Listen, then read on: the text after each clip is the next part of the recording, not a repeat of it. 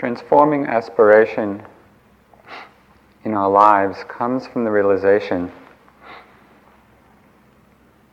that we're not practicing for ourselves alone.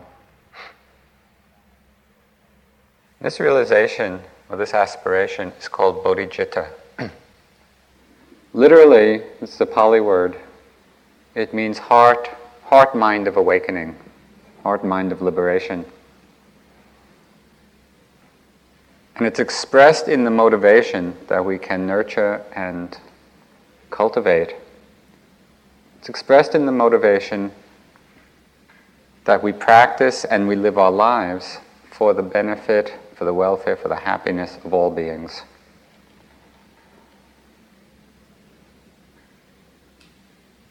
As we get a glimpse of the possibility of this, even in the form of an aspiration to have bodhicitta or to cultivate it,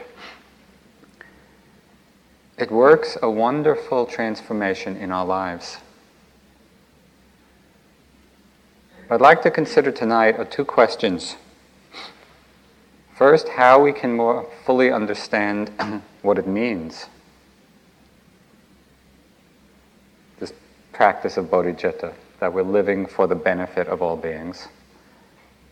And the second question is how can we accomplish it? How can we actually do it?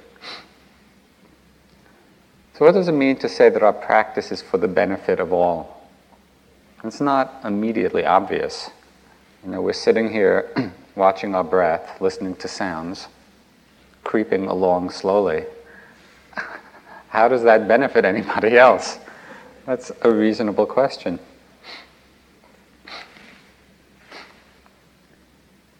It happens in two ways.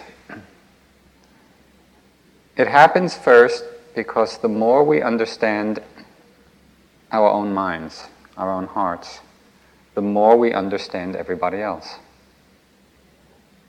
One of the most amazing things in practice is that we begin to see that although our individual stories are quite different, we have different backgrounds and upbringing and education and whatever, but underneath the individual stories, the nature of phenomena is the same.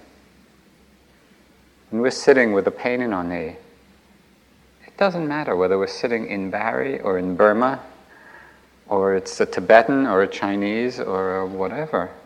The experience of pain is the same. When we understand the nature of anger, the nature of fear, the nature of love or compassion, it is the same in all of our minds, in all of our hearts. The more deeply we understand ourselves, the more deeply we understand everybody else. And the realization of this commonality of experience gives rise to a great compassion for the suffering of others because we understand the suffering in ourselves. We understand very intimately the potential for freedom in everyone else because we see it so clearly in ourselves. The beauty of a retreat, the experience of being on retreat, is that in the solitude of silence, we feel increasingly connected. And I think that all of you, those of you who've been on retreat before, know this. Those of you for whom this is the first time, it's quite a surprise at the end of the retreat, the feeling of connection, the feeling of bondedness from this mutual undertaking.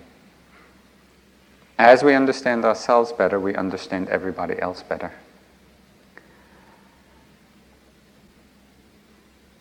The second way in which our practice directly benefits all others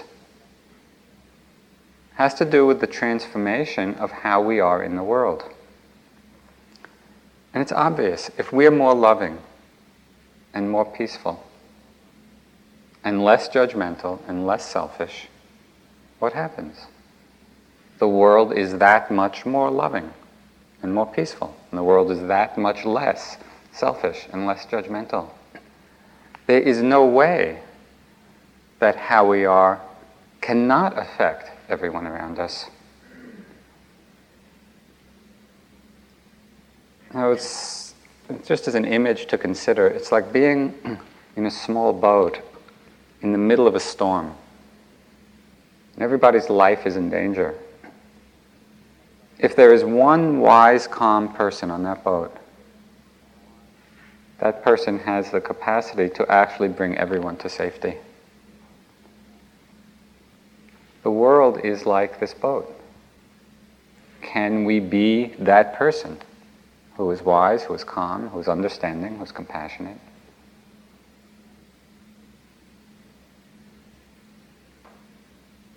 There's one story, a very dramatic story, which has always inspired me tremendously. It's a story about Gandhi in the time of the uh, Indian, part, uh, Indian freedom from Britain, uh, when India and Pakistan were partitioned. And for those of you who are familiar with that historically, it was a time of tremendous bloodshed. I mean, the Hindus and Muslims were, as they were moving to the respective areas, tremendous violence. Tens of thousands of people were killed. And, and the army went into the Punjab, which is in uh, western, the western part of the country. They sent 10,000 troops to try to uh, subdue the violence. And Gandhi himself went to Calcutta, to Bengal. And Gandhi declared that he was going to undertake a fast even until death, unless people put down their arms, put down their weapons. And the force of his moral integrity, his moral stature was so great that what one person, what 10,000 people could not do in the Punjab, through force, one person could do in Bengal. How we are in the world inevitably has tremendous consequences. And to realize that is to remember that we are not practicing for ourselves alone, that we are practicing for the benefit of all.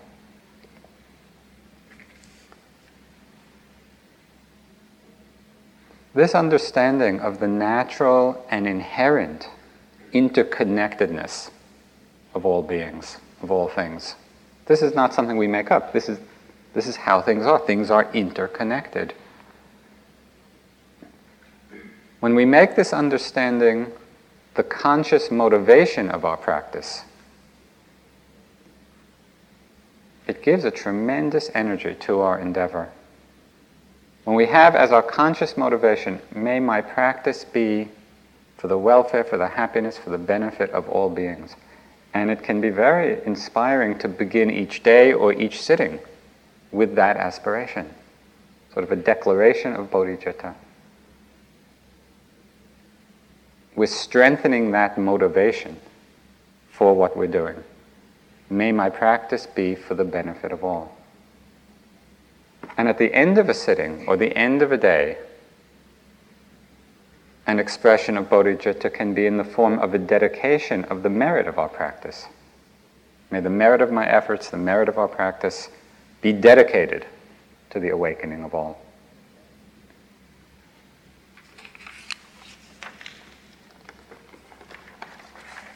As we do this, as we nurture this aspiration and strengthen it,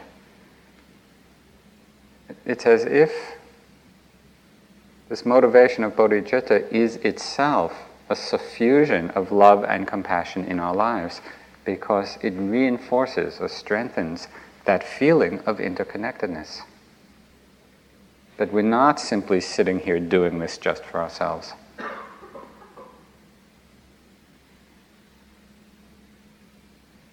So it puts our whole spiritual journey in a much larger context and it connects us to everyone around us.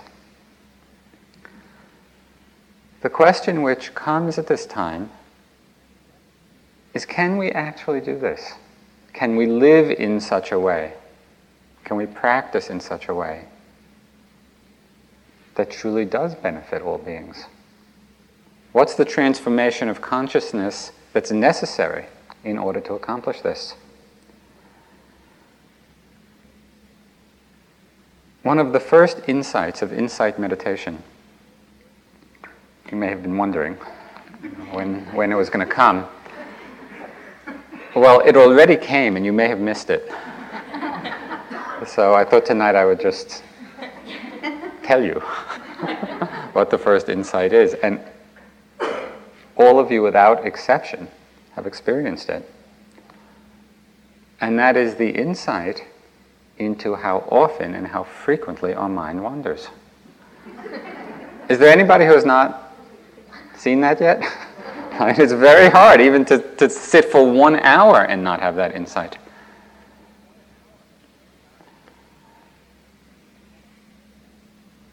Don't underestimate the value of seeing this. Because even though it's incredibly obvious as soon as we start paying attention, it's not at all obvious to most people in this world because they haven't looked. If you go out to the, you know somebody in the streets of Barre, does your mind wander? Hmm, not really. You know, I'm pretty present. Because generally, people who have not really looked at their minds in this way don't know, have no idea. Not only that it wanders sometimes, I mean, it's mostly wandering. That's the experience that we have. The mind is so incredibly slippery. You know, we give it a very simple object of attention just to feel a breath. That's not complicated. You know, it's not some complex visualization of tantric deities, and it's just a simple in and out breath. and yet we're with a breath, you know, one breath, two breaths, three breaths if we're really on a roll. And a thought slides in, and it, we get seduced by it and distracted by it. Now, thoughts come, memories come, plans come.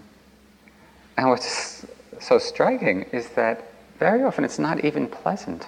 You know, it's not as if we're always at least distracted by pleasant reverie. I mean, sometimes it's like that, but sometimes it's reliving old hurts and arguments and you know, bad feelings.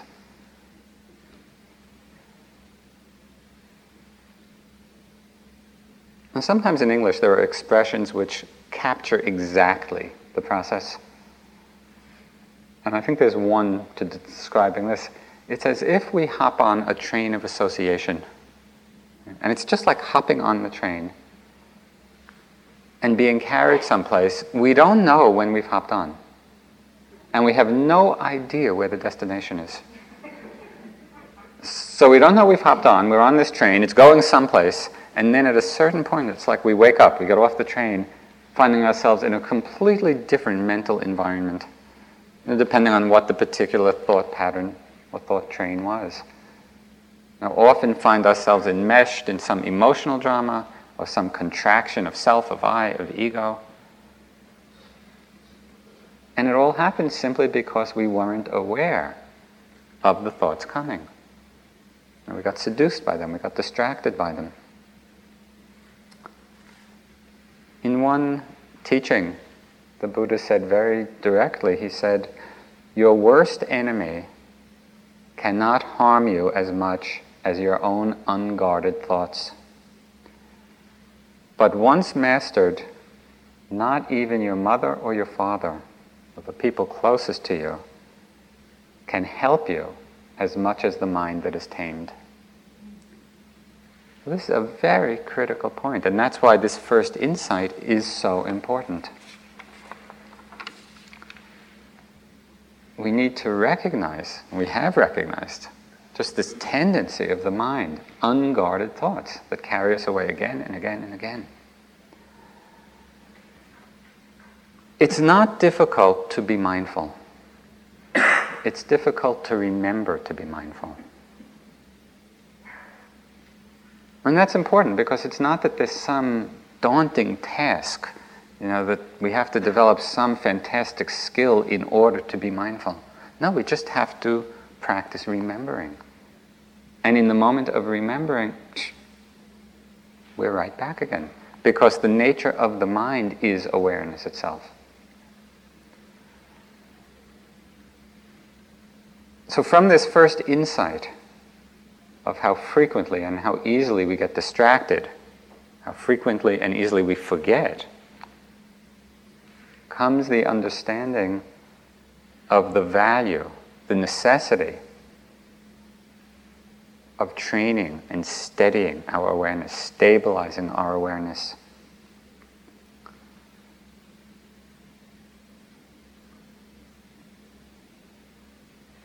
Meditation practice is really not a hobby.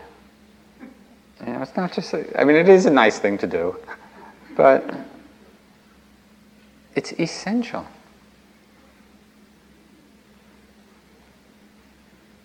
Because all the worlds we create in our personal lives and in the world at large have their origins in the mind, of thoughts in the mind. Just today, in one sitting, in one half hour, in one five minute period, how many different mind worlds were created? Innumerable, over and over and over again.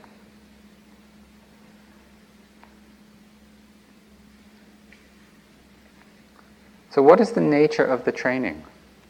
How do we learn how to steady the awareness, stabilize ourselves in awareness?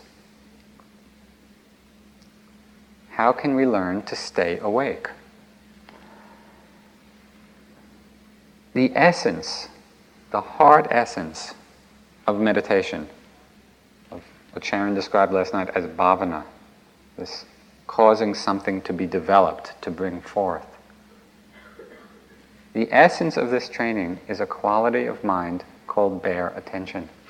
And it's a very, it's a very good phrase because the word bare in this phrase, it means simple, it means direct, it means non interfering, non judging.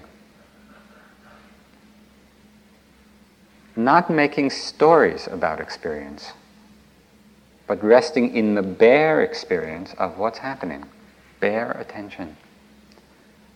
Attention means mindfulness, awareness, not forgetting. So, bare attention is simple, direct, non interfering, non judging awareness.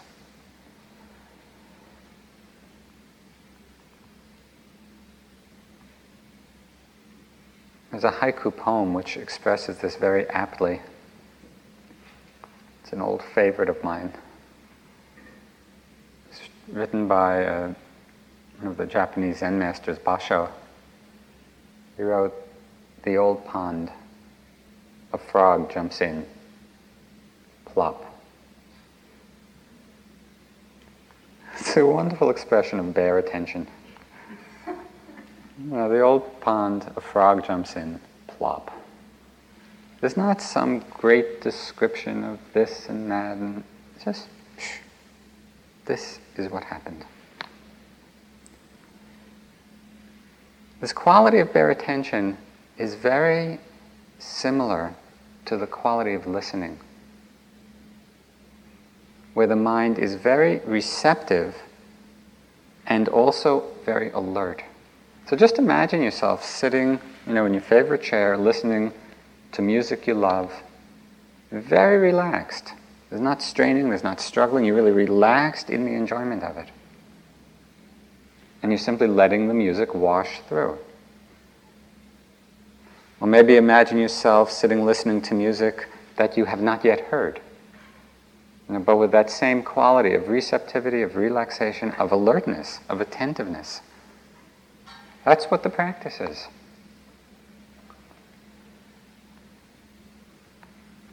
It's not looking for any particular experience to happen.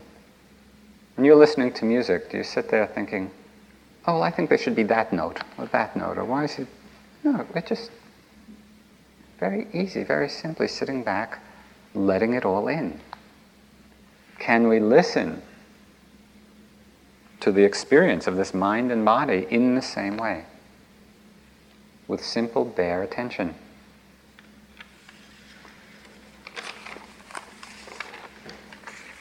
There are a few specific tools, methodology of the practice that supports this kind of listening, that supports bare attention. I want to mention just a few of them. One tool of practice which people find very helpful is working with some primary object in the practice. Because if we sit down and from the beginning are just trying to be aware of everything, the mind can easily get distracted. But if we have a primary object, a primary focus, and it can be anything, it could be the awareness of the sitting posture. You know, as we start and just feeling the sitting posture, and then from that main focus, notice everything else that happens. Or the primary object could be sound, where we're resting in the awareness of sound, and from that, we notice other things. Very commonly, the primary object is the breath. Know, where we're sitting in our sitting posture, but giving primary attention to the feeling of the breath as it comes and goes. Working with a primary object strengthens and supports the quality of concentration, of attentiveness, of clarity.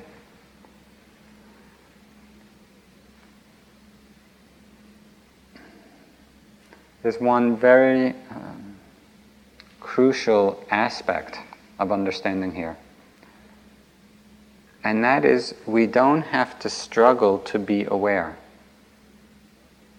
When the mind is undistracted, when we're simply here, the awareness of the breath happens naturally. We'll just do a, a simple experiment. I want to prove this to you. Uh, just right now, if you could just very kind of slowly move your arm. Gently, gracefully, like you're dancing with your arm. And just feel the movement. Does anybody have a problem with that? I mean, it's so simple. It's just, it's moving and feeling it. When we're undistracted, when we're not carried away, when we're not lost in some thought, the awareness is very natural. It's right there. It's the nature of the mind. The nature of the mind is awareness. So it's not something we have to create. It's not something we have to make or even to find. It's something to come back to every time we get lost. So we come back to the awareness of whatever primary object we're using. And with that as a reference point, then notice the other things that are happening. This is one tool of practice. Another tool of practice, which helps strengthen and stabilize the quality of bare attention, is something that most people hate doing. And this is the tool of mental noting. Of actually putting a label on what's happening in, out, hearing.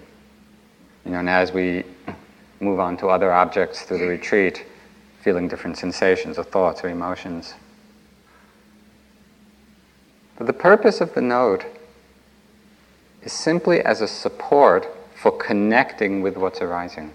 And it's particularly useful when you find that the mind is wandering a lot. When you're lost in thought a lot, you find it hard to stay in the present, the note is a very helpful support for that. As I mentioned this morning, keep it very light. The note should be transparent. Pay attention to the tone of the note, because the tone of the note will often reveal a lot about the state of mind which may have previously been unnoticed in, out, in, out, in, out. That's saying something. It's telling us, oh, I could relax a little bit here. Sometimes the noting gets very mechanical, and so it gives feedback in another way. You know, you could be doing the walking meditation, noting in, out, in, out, in, out, where the note is completely disconnected from what's happening. And it's just out of habit from the sitting. So seeing that, that actually is, is pointing something out. It's a very useful feedback. Oh, the attention is not really connected here. Without the noting, we might have gone a long time before realizing that our minds were not really connecting. So play with the noting as a tool. When the mind is undistracted, when we really are connected, when we're present, then there's not such a strong need for it, and you could let it go for a while. But really see for yourself and work with it, play with it, you know, so that you can use it when it's useful.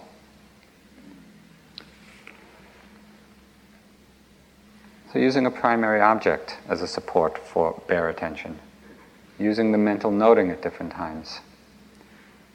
Another tool of practice which is one of the most helpful is slowing down.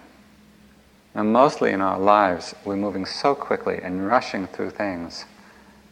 The great gift of a retreat is there's nothing to do and no place to go. It's just sitting, and the bell rings, and then you walk. Then you walk, and the bell rings, and then you sit. So you have all the time you need. There's absolutely no need to rush through anything. Enjoy it. Slowing down doesn't mean holding yourself back. It's not like you're reining in a horse, because there's, that's just creating tension and struggle. Slowing down means settling back. Just settling back into the body and let the movements come quite gracefully out of the present moment. So that there's not a leaning forward, there's not a rushing. And you could use the feeling of rushing as a signal, as a feedback that you're not in your body. You're out ahead of yourself, anticipating something, what needs to be done. Slowing down. It's almost like, you know, at different times I've seen uh, different kinds of classical dance. And one time in particular, I was, uh, saw some Japanese classical dance, and it was fantastic. The movements were so slow and so incredibly graceful and so full of presence. I'm not suggesting that you necessarily be creeping along at super slow speed all the time. But as a general rule, the more you slow down, the more fully and completely you'll feel what is going on. I'd like to read something ah. It's a wonderful little anecdote about the power of careful seeing, careful looking, careful attention. And it's about the Swiss naturalist Louis Agassiz, who evidently was a great naturalist and a great teacher. And this little article describes how he would teach his students to see. It's a little long, but it's really good. He intended, he said, to teach students to see, to observe. And he intended to put the burden of study on them. And this is somebody, a student, describing the process. Okay, the initial interview was at an end. Agassiz would ask the student when he would like to begin. If the answer was now, the student was immediately presented with a dead fish, usually a very long dead, pickled, evil smelling specimen, personally selected by the master from one of the wide mouthed jars that lined his shelves. The fish was placed before the student in a tin pan. He was to look at the fish, the student was told, whereupon Agassiz would leave, not to return until later in the day, if at all. Okay, so one of these students, and this is a man named Samuel Scudder, described the experience. In 10 minutes, I had seen all that could be seen in that fish. Half an hour passed, an hour, another hour. The fish began to look loathsome. I turned it over and around and looked it in the face, ghastly from behind, beneath, above, sideways, at three quarters view, just as ghastly. I was in despair. I might not use a magnifying glass. Instruments of all kinds were prohibited. My two hands, my two eyes, and the fish. It seemed a most limited. It seemed a most limited field. I pushed my finger down the throat to feel how sharp the teeth were. I began to count the scales in the different rows until I was convinced that that was nonsense. At last, a happy thought struck me. I would draw the fish, and now with surprise I began to discover new features in the creature. When Agassiz returned and listened to Scudder recount what he had observed, his only comment was that the young man must look again. I was piqued. I was mortified, still more of that wretched fish. But now I set myself to my task with a will and discovered one new thing after another. The afternoon passed quickly, and when, toward the dawn, uh, Agassiz inquired, Did you see it yet? No, I replied. I am certain I do not. But I know how little I saw before. The day following, having thought of the fish through most of the night, Scudder had a brainstorm. The fish, he announced to Agassiz, had symmetrical sides with paired organs. Of course, of course, Agassiz said, obviously pleased. Scudder asked what he might do next, and Agassiz replied, Oh, look at your fish. In Scudder's case, the lesson lasted a full three days. Look, look, look was the repeated injunction, and the best lesson he ever had a legacy of inestimable value, which he could not buy, with which he could not be parted.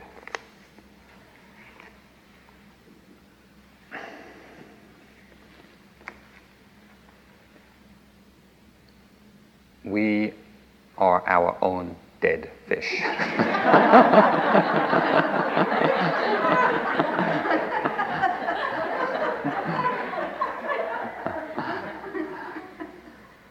And I think that on retreat, many of us go through a very similar process. You know, at first, what is this? I've seen the breath, I know the breath. There's nothing more to learn here. But as we keep looking, as we keep refining our awareness, our attention, whole new worlds begin to open up for us.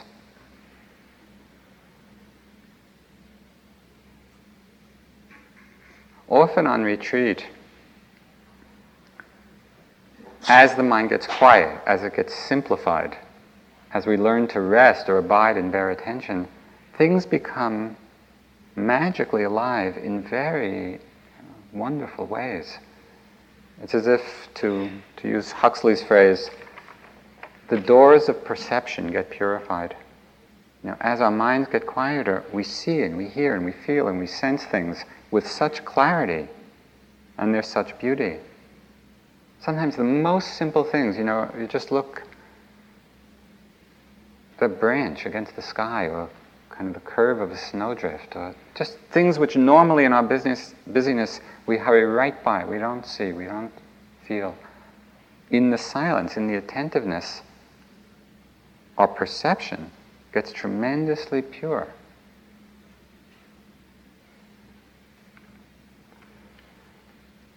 So, slowing down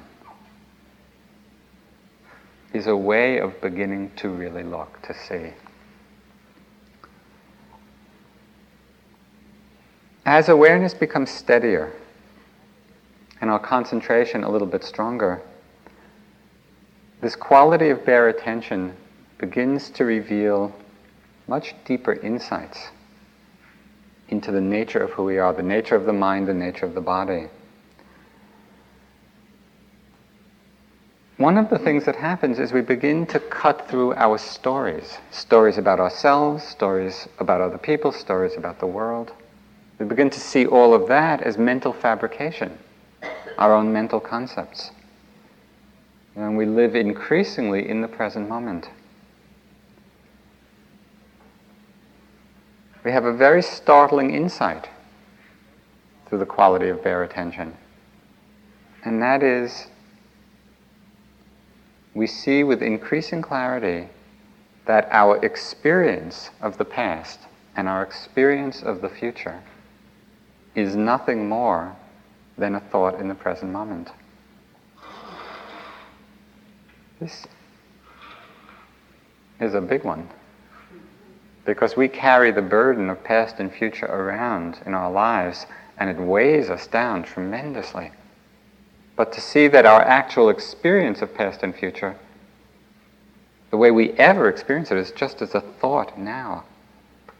Thought is really light, it's weightless. St. Augustine had a wonderful line about this. He said, If the past and future really exist, where are they? Notice the difference between being lost in a thought and being aware of a thought. This is a very important thing to see and to experience directly, not because somebody says it or because we've read it, but to actually be in the direct experience of the difference between being lost in a thought and being aware of a thought. And you have that opportunity many, many times in a day, in a sitting, in a walking, because we're often lost for some period of time. And then in a certain moment, we remember, we awaken. Pay attention to that moment. Now, what's so striking is that a common pattern of conditioning is that when we awaken from a thought, for many people, what immediately comes in is a judgment. Oh, there I go again. You know, wandering, getting lost, distracted. Instead of the much more skillful alternative of taking delight in the fact that one has awakened. Every time we're lost in a thought, at the very moment that we become aware of it, take delight in that and notice the difference in your experience. Because it's the difference between being asleep and being awake.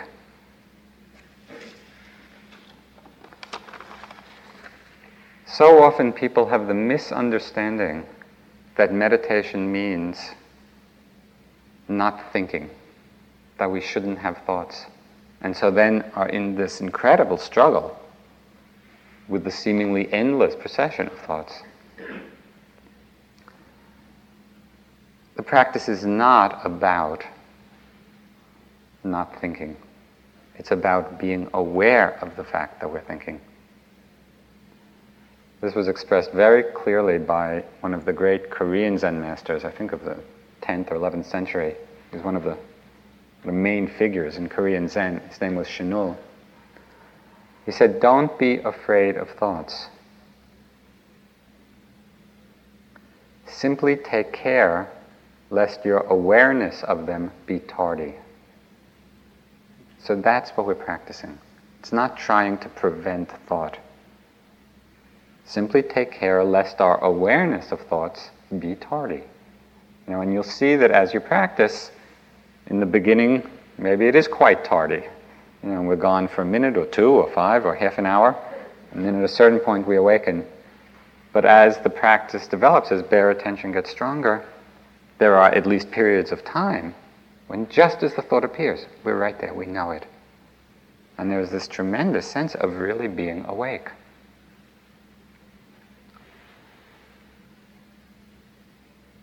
Why is this so important? we seem to have gotten by in our lives more or less, not paying much attention to being aware of our thoughts. It's so important because our lives and the unfolding of life in the world all has its origin in thought. And when we look in the world today and see so many places of suffering, of war and violence and injustice and all kinds of real pain for people, what is really going on? It's conditioning of the mind being acted out. It's thoughts and feelings of fear, of hatred, of greed. It's all of that conditioning being acted out because we're not aware of its arising.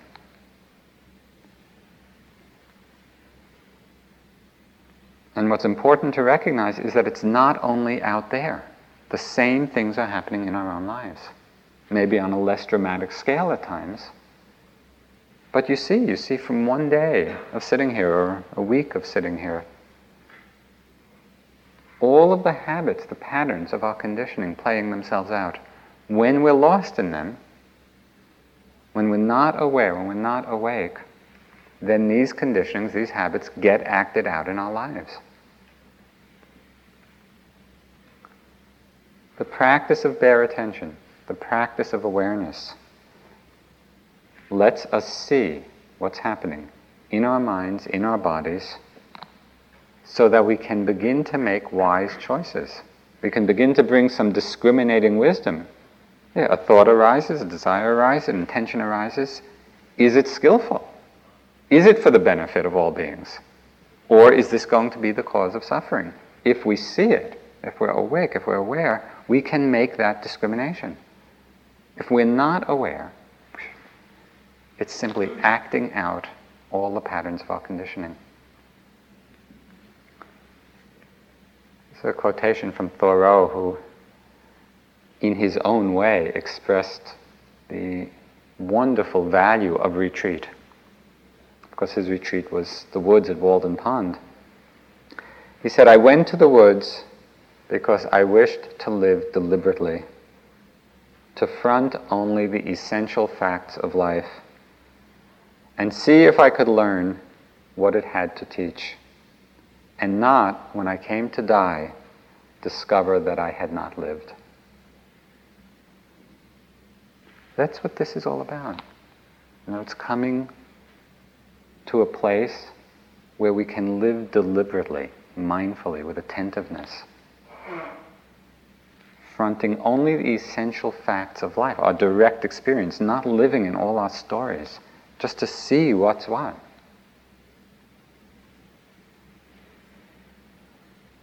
To see what it has to teach.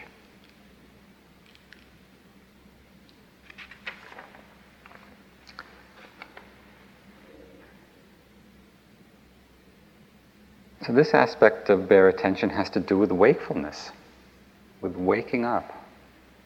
Another aspect, which is really a beautiful attribute of this quality, is its universal aspect.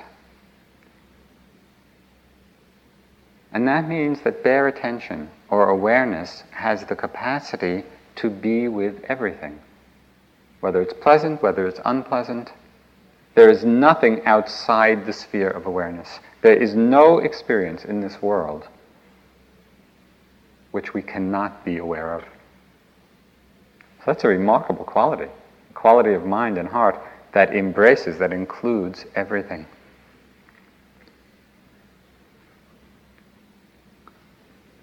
Sometimes it's likened to the quality of a mirror. Now, a mirror doesn't selectively reflect some things and not reflect others. Its nature is to reflect whatever comes in front of it.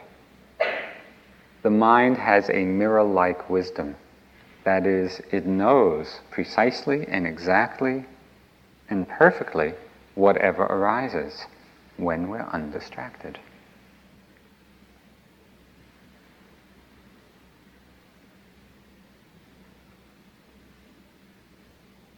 One time when I was practicing in Burma, going through a period of incredible noise, they were doing construction and I went to Upandita, Pandita, our teacher, and I was reporting this, and his only comment was, Did you note it?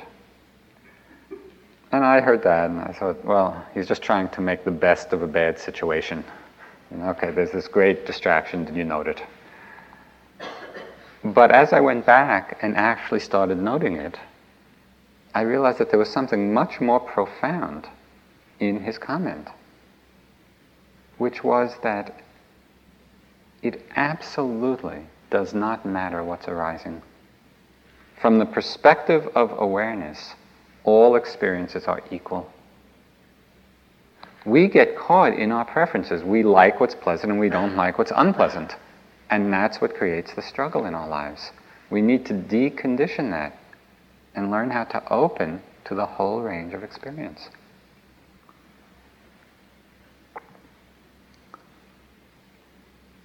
If you could remember this, it will make the next nine days so much easier. It doesn't matter what arises. Can you rest in the simple awareness, simple bare attention, just of recognition? There's this, there's this, there's this. There's a great Goldstein law of practice, which I discovered early on in my career. If it's not one thing, it's another.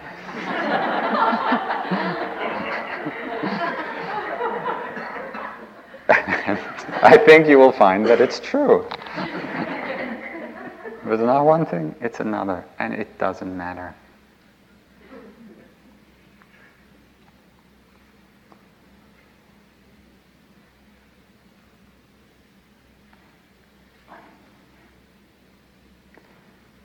So, in talking about bare attention, just that simple quality of direct perception, direct connection with what's there, that quality of listening, of non judging, not interfering, of embracing it all, quality of wakefulness, waking up from the dream. We may hear this and resonate somewhat and think, yes, this is a good idea. But it also takes a certain effort to strengthen this quality. So, what is this quality of effort that we need to make on retreat?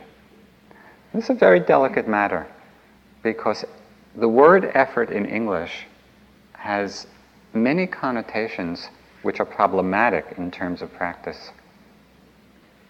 Because often in English, when we use the word effort, we conjure up a notion of struggling with, or efforting, or striving, or expectation. And all of that is quite antithetical to what we're doing. It's not an effort of forcing, it's not an effort of struggle. It's much more a quality of courage.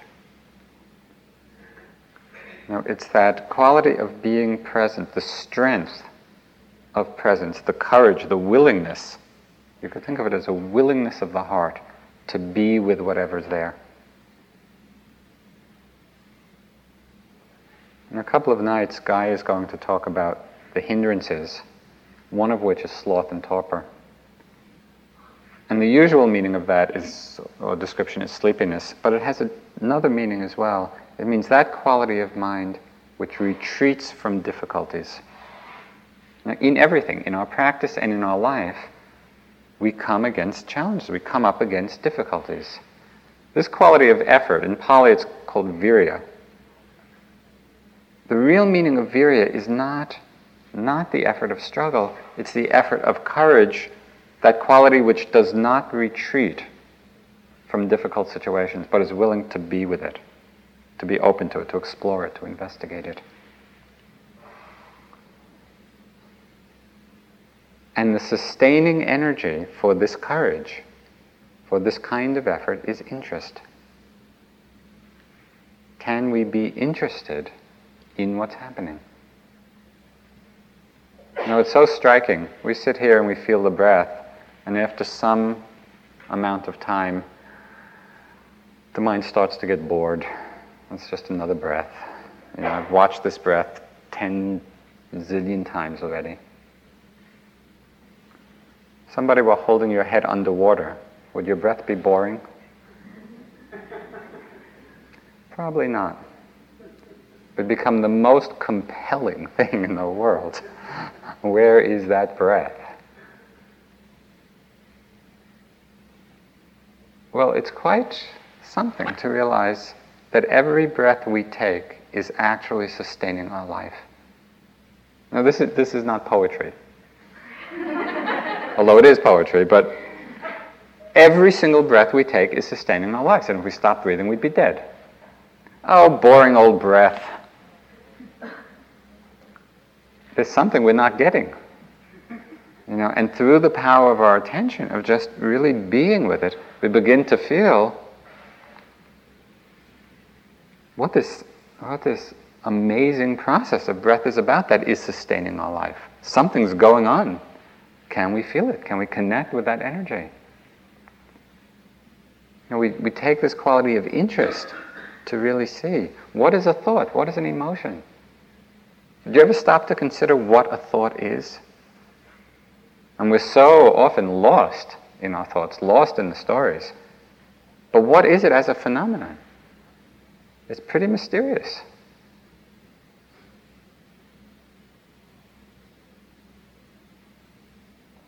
And what's so startling is that this phenomenon of thoughts, which has so much power in our lives when we're unaware of them, has so much power. We're slaves of the thought process. Thoughts come, do this, do that, and our whole life is just under the direction of the thought process. Has so much power when we're unaware of them, and when we are aware of them, we see that there's nothing there. Really insubstantial, they're like phantoms. Well, this is this is worth seeing. Now, what is the nature of the mind? What's the nature of consciousness? This mystery of awareness.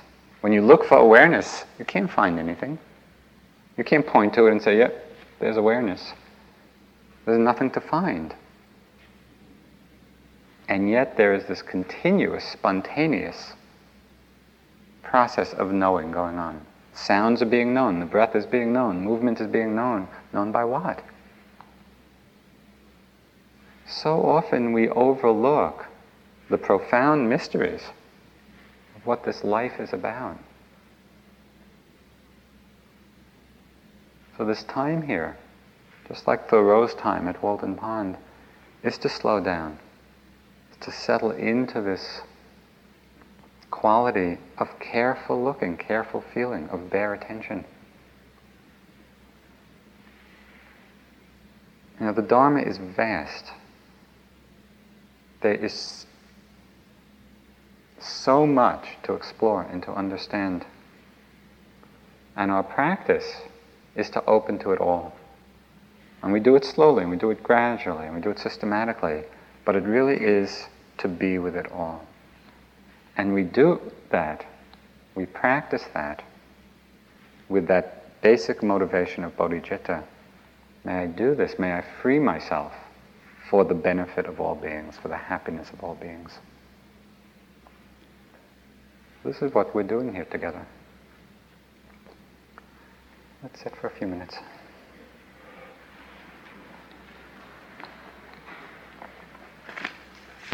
That you're sitting.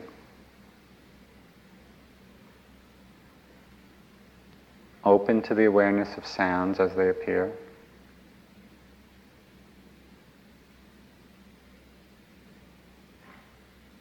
Notice how naturally and spontaneously the sounds are known.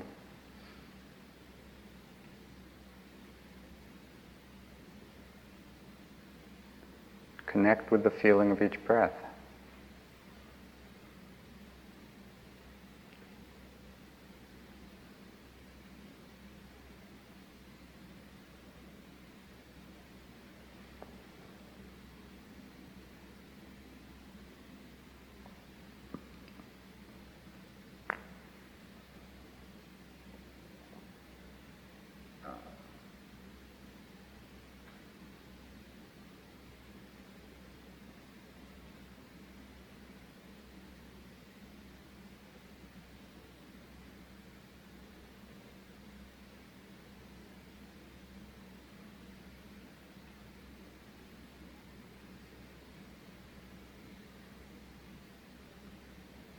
How carefully can you feel each breath?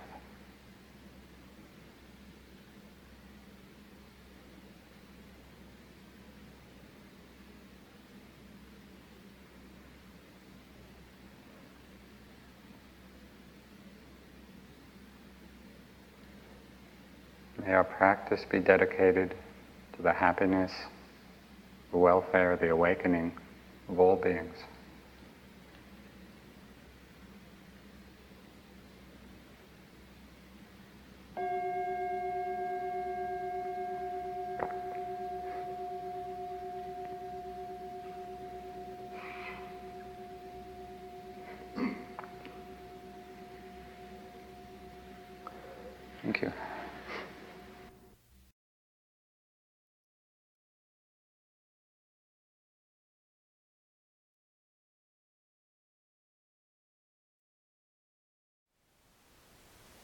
Thank you for listening. To learn how you can support the teachers and Dharma Seed, please visit dharmaseed.org slash donate.